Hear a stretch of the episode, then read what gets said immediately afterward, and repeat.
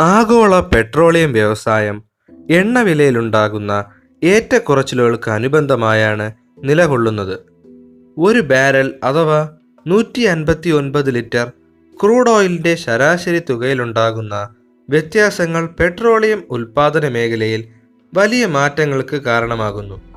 ഇത് ചില രാജ്യങ്ങളുടെ ഉയർച്ചയ്ക്കും മറ്റു ചിലവയുടെ തകർച്ചയ്ക്കും വഴിയൊരുക്കുന്നു.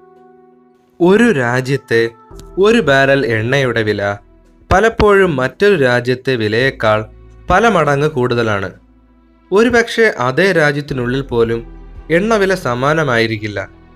ഇത് അസംസ്കൃത എണ്ണ ഉൽപ്പാദനത്തിന്റെയും ആ രാജ്യത്തിന്റെ പെട്രോളിയം ഉപയോഗത്തിന്റെയും ആശ്രയിച്ചിരിക്കുന്നു. എണ്ണ എവിടെ നിന്നും എങ്ങനെ വേർതിരിച്ചെടുക്കുന്നു എന്നതിനെ ആശ്രയിച്ചാണ് ഉൽപാദന ചെലവിൽ വലിയ വ്യത്യാസങ്ങൾ ഉണ്ടാകുന്നത്. കഴിഞ്ഞ അമ്പത് വർഷത്തിനിടയിൽ എണ്ണവില ആയിരത്തി തൊള്ളായിരത്തി എഴുപത്തി മൂന്നിൽ ഇരുപത് ഡോളർ ആയിരുന്നത് രണ്ടായിരത്തി എട്ട് ആയപ്പോഴേക്കും നൂറ്റി നാൽപ്പത് ഡോളറിലേക്ക് ഉയർന്നു. നിലവിലെ വിലയേക്കാൾ കുറഞ്ഞ വിലയ്ക്ക് ഒരു ബാരൽ എണ്ണ ഉൽപ്പാദിപ്പിക്കുന്നതിനുള്ള മാർഗം ഒരു എണ്ണ കമ്പനിക്ക് കണ്ടെത്താൻ കഴിഞ്ഞാൽ അവർക്ക് ആഗോള വിപണിയിൽ വൻ ലാഭം നേടാൻ കഴിയും. അങ്ങനെയാണ് എണ്ണ കമ്പനികൾ അവരുടെ പ്രവർത്തന മേഖല കരയിലെ എണ്ണപ്പാടങ്ങളിൽ നിന്നും കടൽ തീരത്തെ ഓയിൽ റിഗുകളിലേക്ക് കൊണ്ടുവന്നത്. ഭൂമിയിലെ എണ്ണ ശേഖരത്തിന്റെ വലിയൊരു ഭാഗം സമുദ്രത്തിന്റെ അടിത്തട്ടുകളിലാണ്. എന്നാൽ കരയിൽ കുറഞ്ഞ നിരക്കിൽ എണ്ണപ്പാടങ്ങൾ ലഭ്യമായില്ലെങ്കിൽ ഓയിൽ കമ്പനികൾക്ക് സമുദ്രത്തിലെ എണ്ണ ശേഖരങ്ങളെ ആശ്രയിക്കേണ്ടി വരുന്നു. പേർഷ്യൻ ഗൾഫ് മെക്സിക്കോ ഉൾക്കടൽ അല്ലെങ്കിൽ വടക്കൻ കടൽ പോലുള്ള ഭാഗങ്ങളിലാണ് കൂടുതലായും കമ്പനികൾ എണ്ണ ഖനനം ലക്ഷ്യമിടുന്നത്. കടലിൽ എവിടെയാണ് എണ്ണ കുഴിച്ചെടുക്കുന്ന പ്ലാറ്റ്ഫോമുകൾ സ്ഥാപിക്കേണ്ടതെന്ന് ഈ കമ്പനികൾ കൃത്യമായി തീരുമാനിക്കേണ്ടതുണ്ട്. അതിനായി ജിയോളജിസ്റ്റുകൾ പ്രത്യേകമായി നിർമ്മിച്ച റിസർച്ച് കപ്പലുകളും സാറ്റലൈറ്റ് ഇമേജറിയും ഉപയോഗിച്ച് സർവേ നടത്തുന്നു. ഒരു സ്ഥലം തിരഞ്ഞെടുത്തു കഴിഞ്ഞാൽ പിന്നീട് അവിടേക്ക് ഒരു ഓയിൽ റിഗ് കൊണ്ടുപോയി സ്ഥാപിക്കുകയാണ് ചെയ്യുന്നത്. ഓഫ് ഷോർ ഓയിൽ പ്ലാറ്റ്ഫോമുകൾ സ്ഥാപിച്ചു കഴിഞ്ഞാൽ അവ പ്രവർത്തിക്കുകയും ഖനനം തുടങ്ങുകയും ചെയ്യും. എന്നിരുന്നാലും അവ ഒരൊറ്റ സ്ഥലത്ത് ദീർഘകാല പ്രവർത്തനത്തിനായി ഉദ്ദേശിച്ചിട്ടുള്ളതാണ്. അതിനാൽ തന്നെ അവ കപ്പലുകളിൽ നിന്ന് തികച്ചും വ്യത്യസ്തമായി പ്രവർത്തിക്കുന്നു. സാധാരണയായി ഓയിൽ റിഗിൽ ജോലി ചെയ്യുന്നവർ രണ്ടോ മൂന്നോ ആഴ്ചത്തേക്ക് തുടർച്ചയായി പന്ത്രണ്ട് മണിക്കൂർ ഷിഫ്റ്റും തുടർന്ന് അടുത്ത രണ്ടോ മൂന്നോ ആഴ്ച അവധിയിൽ പ്രവേശിക്കുകയും ചെയ്യുന്നു. ഇത്തരത്തിലുള്ള ഒരു പ്രത്യേക ജോലി സമയം കാരണം ഓയിൽ കമ്പനികൾ വലിയ അളവിൽ ഹെലികോപ്റ്ററുകളെ ആശ്രയിക്കുന്നു. പ്രധാനമായും തൊഴിലാളികളെ ഓയിൽ പ്ലാറ്റ്ഫോമിലേക്കും തിരിച്ചും കൊണ്ടുപോകാൻ ഏറ്റവും അനുയോജ്യമായ മാർഗമാണ് ഹെലികോപ്റ്റർ യാത്ര. ഇത് യഥാർത്ഥത്തിൽ ഹെലികോപ്റ്ററുകളുടെ ഏറ്റവും വലിയ വാണിജ്യ ഉപയോഗങ്ങളിൽ ഒന്നാണ്. പ്രത്യേകിച്ചും കഴിഞ്ഞ ഏതാനും ദശകങ്ങളിൽ ഓഫ്ഷോർ ഓയിൽ റിഗുകളിലേക്ക് സപ്ലൈ നടത്തുന്നതിനായി ധാരാളം വൻകിട ഹെലികോപ്റ്റർ ഓപ്പറേറ്റിംഗ് കമ്പനികൾ ഉയർന്നു വന്നിട്ടുണ്ട്.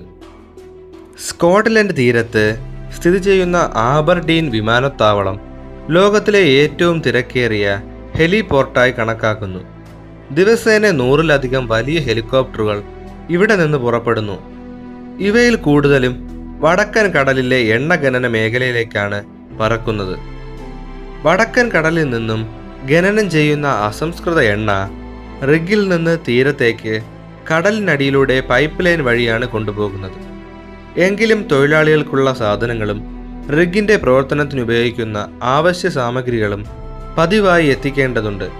ഇതിനായി പ്ലാറ്റ്ഫോം സപ്ലൈ കപ്പലുകളെയാണ് ഉപയോഗപ്പെടുത്തുന്നത്.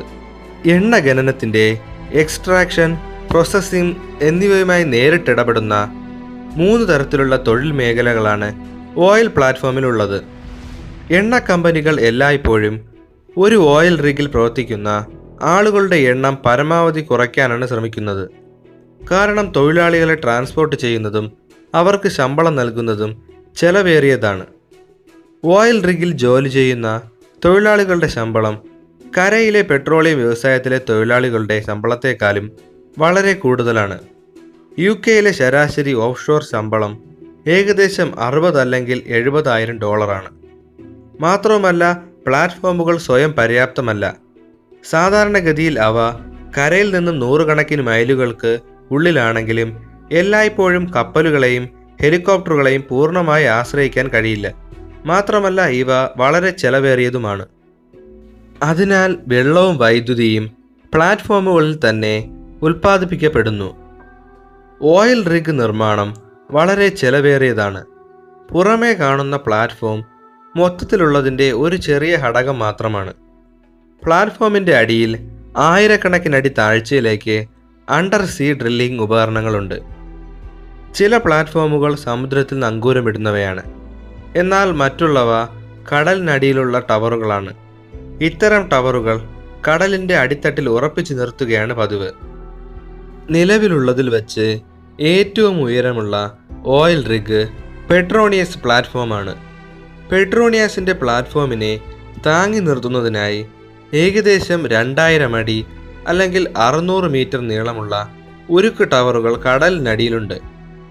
രണ്ടായിരത്തി പത്തിൽ ബുർജ് ഖലീഫ നിർമ്മാണം പൂർത്തിയാക്കുന്നതുവരെ ലോകത്തിലെ ഏറ്റവും ഉയരം കൂടിയ മനുഷ്യനിർമ്മിത സൃഷ്ടിയും പെട്രോണിയസ് ഓയിൽ റിഗ് ആയിരുന്നു. ഈ പ്ലാറ്റ്ഫോമിന്റെ നിർമ്മാണത്തിനും കടലിൽ ഉറപ്പിക്കുന്നതിനുമായി ഏകദേശം അഞ്ഞൂറ് ദശലക്ഷം ഡോളർ വേണ്ടിവന്നു. വാസ്തവത്തിൽ ഇത്തരം ഉയർന്ന ചിലവുകൾ ഈ മേഖലയിൽ തികച്ചും സാധാരണമാണ്. തുടർച്ചയായി ഉണ്ടാകുന്ന ആഗോള എണ്ണ വിലയിടിവ് ഓയിൽ കമ്പനികളുടെ കടലിലെ എണ്ണ ഖനനത്തെ സാരമായി ബാധിച്ചിരിക്കുന്നു.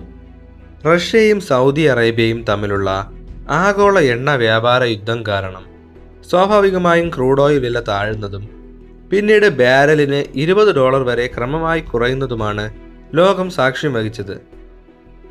താരതമ്യേനെ ഉയർന്ന വേതനം ലഭിക്കുന്ന രാജ്യങ്ങളായ സ്കോട്ട്ലൻഡ് ഇംഗ്ലണ്ട് നോർവേ എന്നിവിടങ്ങളിൽ നിന്നുള്ള ധാരാളം തൊഴിലാളികൾ ജോലി ചെയ്യുന്ന വടക്കൻ കടൽ പോലുള്ള സ്ഥലങ്ങളിൽ ലാഭമുണ്ടാക്കിയിരുന്ന ഓഫ് ഷോർ ഓയിൽ പ്ലാറ്റ്ഫോമുകൾ എണ്ണയുടെ ഉൽപ്പാദനത്തിൽ വൻ കുറവ് രേഖപ്പെടുത്തി. രണ്ടായിരത്തി ഇരുപതായതോടെ ഓയിൽ പ്ലാറ്റ്ഫോമുകൾ ദീർഘകാലാടിസ്ഥാനത്തിൽ ലാഭം നൽകുമെന്ന് കരുതാനാകില്ല. എണ്ണവില ഗണ്യമായി കുറയുന്നത് കടലിൽ നിന്നും ഖനനം ചെയ്യുന്ന കമ്പനികൾക്ക് വൻ നഷ്ടമുണ്ടാക്കും. രണ്ടായിരത്തി പത്തിൽ ഡീപ്പ് വാട്ടർ ഹൊറൈസൺ എന്ന ഓയിൽ പ്ലാറ്റ്ഫോം പൊട്ടിത്തെറിച്ചത് മൂലമുണ്ടായ എണ്ണ ചോർച്ച കാരണം ഏകദേശം അഞ്ച് ദശലക്ഷം ബാരൽ പെട്രോളിയമാണ് മെക്സിക്കോ ഉൾക്കടലിലേക്ക് ഒഴുകിയത്. ഒരു ദശാബ്ദത്തിനു ശേഷവും പാരിസ്ഥിതിക ആഘാതങ്ങൾ പൂർണമായി തിരിച്ചറിഞ്ഞിട്ടില്ല. എങ്കിലും അപകടവുമായി ബന്ധപ്പെട്ട കേസുകൾ തീർക്കാനും കടലിൽ ഒഴുകിയ എണ്ണ ശേഖരിക്കാനുമായി കമ്പനി അറുപത്തിയഞ്ച് ബില്യൺ ചെലവഴിച്ചു. അവരുടെ വിപണി മൂല്യം ഏകദേശം അറുപത് ബില്യൺ കുറഞ്ഞു. അത് അവരുടെ മൂന്ന് വർഷത്തെ ലാഭത്തിന് തുല്യമാണ്. എല്ലാ ഓയിൽ പ്ലാറ്റ്ഫോമുകളും അപകടകാരികൾ ആണെന്ന് ഇതിനർത്ഥമില്ല. പക്ഷേ എണ്ണ ചോർച്ച എന്നത് ഈ രംഗത്തെ വ്യവസായത്തിലുണ്ടാകുന്ന മുടക്കുമുതലിന്റെ ഉപോൽപ്പന്നം മാത്രമാണ്. കഴിഞ്ഞ ഒന്നര പതിറ്റാണ്ടായി കടലിലെ എണ്ണ ഖനന വ്യവസായ മേഖലയിൽ കാര്യമായ ഒരു വികാസവും ഉണ്ടായിട്ടില്ല. എന്നാൽ ഇക്കാലയളവിൽ എണ്ണയുടെ ആവശ്യം വർദ്ധിക്കുകയാണ് ഉണ്ടായത്. രണ്ടായിരത്തി അഞ്ച് മുതൽ പ്രതിദിനം ഇരുപത് ദശലക്ഷം ബാരൽ എണ്ണ ഓഫ്ഷോർ ഓയിൽ റിഗുകളിൽ നിന്നും ഉൽപ്പാദിപ്പിക്കുന്നുണ്ട്. എണ്ണ വിപണിയിൽ കാര്യമായ ഉയർച്ചകൾ ഒന്നും ഉണ്ടായില്ലെങ്കിൽ എണ്ണ കമ്പനികൾ ഓയിൽ റിഗ് പ്ലാറ്റ്ഫോമുകളെ താൽക്കാലികമായെങ്കിലും അവഗണിക്കേണ്ടി വരും എന്ന് തന്നെ കരുതേണ്ടിയിരിക്കുന്നു.